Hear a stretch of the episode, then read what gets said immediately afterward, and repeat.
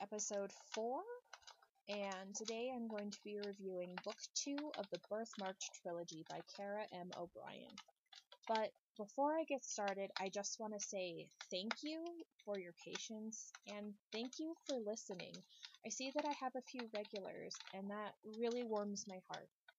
I apologize for the inconsistent updates. I was in a really horrible car accident New Year's Eve, which left me with way more PTSD than I wanted in 2019, and no car. So I just had a little bit too much on my plate, and hopefully I can start getting back into more regular updates. Um, and if I can just take a really quick second to make a public announcement it is never okay to drink and drive. The person that hit me hit me at 6:30 at night. Children or animals could have still been outside. And while I'm glad that I'm okay and that the driver didn't kill anyone, this is still a really serious issue.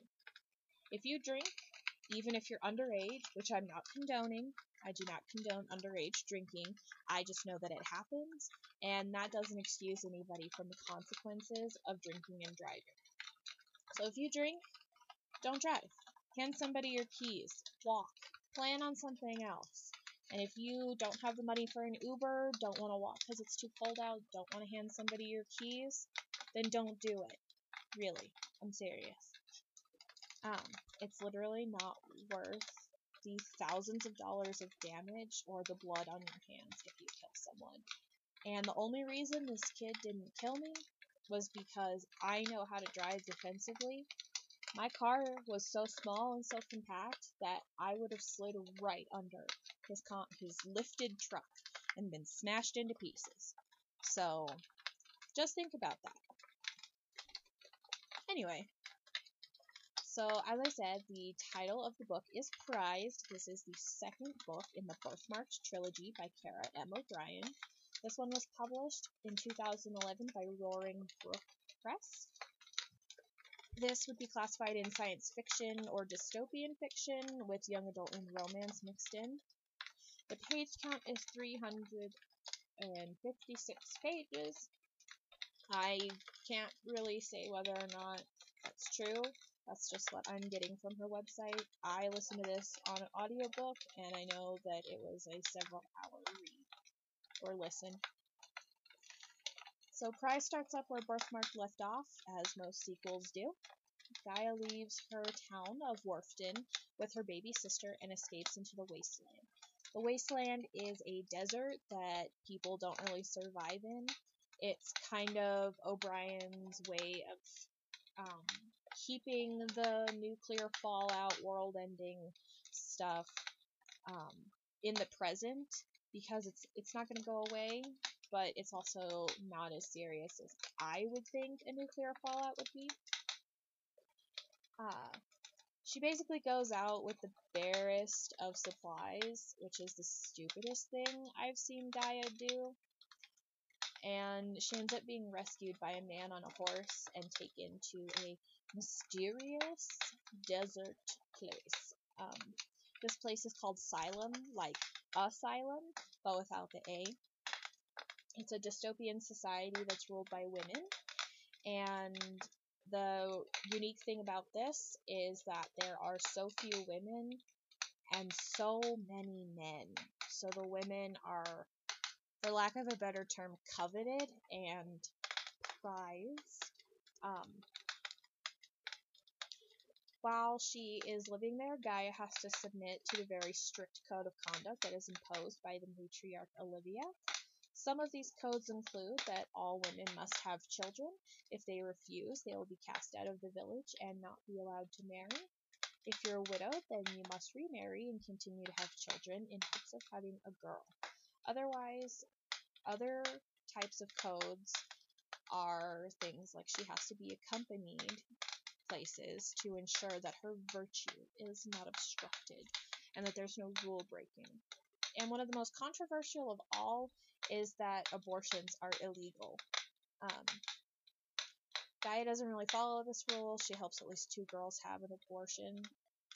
And one of the other rules that I thought was just strange was that the matriarch makes all unmarried women live in the lodge with her, which is just too much for me. Gaia starts to kind of figure out why the men outpopulate the women. This is a really science linked part to the distant past, and it gets revealed really slowly, so it was kind of one of those things that made me want to keep reading. Uh, I like it. This is really interesting, and I'm not going to spoil it. Gaia gets an unex- unexpected surprise from her past that changes the trajectory of the story. Gaia is forced yet again to stand up for what she believes in and learns that justice is a sacrifice, which I would have thought was a lesson she learned in the last book, but I guess not. Maybe some people just need to learn some things twice. I guess your mom and your dad being killed don't really teach you to stand up for justice, but whatever, Gaia. There were a lot of things about this plot that were extremely predictable, which made things uh, way too slow for me, but there were some aspects that were really captivating. I didn't hate this book as much as I did the first book, but there were, again, several times where I felt like Gaia could have been stronger. And yes, by that I do mean violent. I know that there are times to be violent and times to be soft, but Gaia needed to be a lot harder on her opponents. She flat out doesn't know how to fight for what she wants. She only fights for what she thinks she can win. There were a lot of reviews that stated how this book really disappointed people, and I agree with those. And normally in this section, I would put other people's reviews and read them to kind of show other viewpoints. But because there was just an astronomical amount of disappointed and hateful, spiteful reviews, I didn't feel comfortable putting them in because these podcasts aren't meant to tear books down. They're just meant for my opinion. And that's why I put other reviews in to sort of round it out so you're not just getting full blast hatred for a book. Um, there were a couple things, like I said, that I did like, mostly the scientific side. That that is really what kept me reading, and I don't ever want to spoil books, so you'll just have to read it yourself. Everybody deserves a chance to read this book for themselves and decide whether or not you like it. I agree. I don't think it's a very great book, and I definitely wouldn't read it again unless I was reading it with or to a younger person who likes dystopian novels but isn't ready for full nuclear fallout disaster. And by that, I mean buildings on fire, zombies from mutilation, and you know the typical things that regular adults understand come with nuclear fallout. This is a really soft book in my mind, which isn't a bad thing. It's just not my style, and hopefully there are a lot more people out there in the world that enjoyed this because it was really well put together. I just can't really seem to find any reviews to quote for this section that portray that. Everybody leaves with how much they hate it. I gave this book a 4 out of 5 stars, mostly because, with the first book, it wasn't captivating enough for me to listen to it on end for days, and I very easily put the book down. That is a definite star breaker for me. I need to be picked up by a book and not put down that book needs to jump off the shelf and take me by my hair and drag me to my corner and make me read it until it's finished. And this book didn't do that. It was sort of like, hey, I'm a book.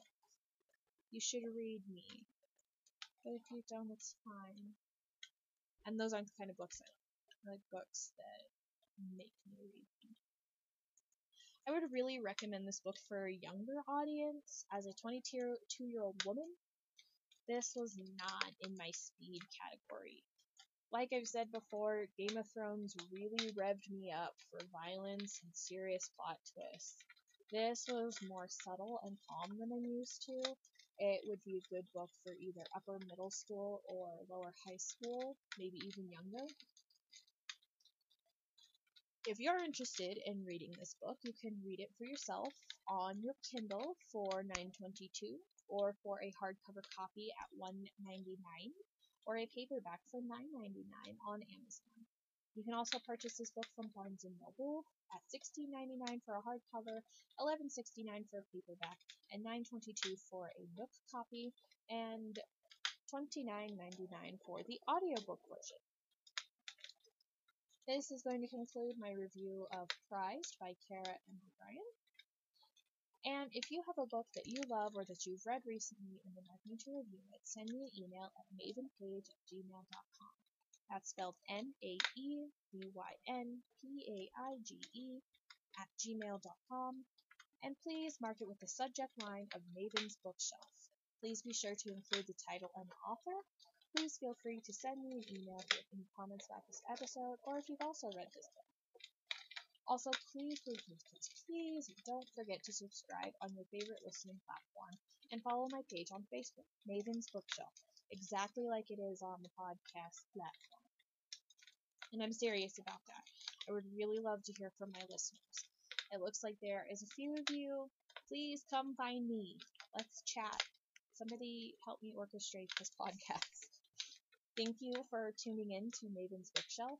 Check in for the next episode where I will be reviewing the third and final book of the Birthmarked trilogy, Promised.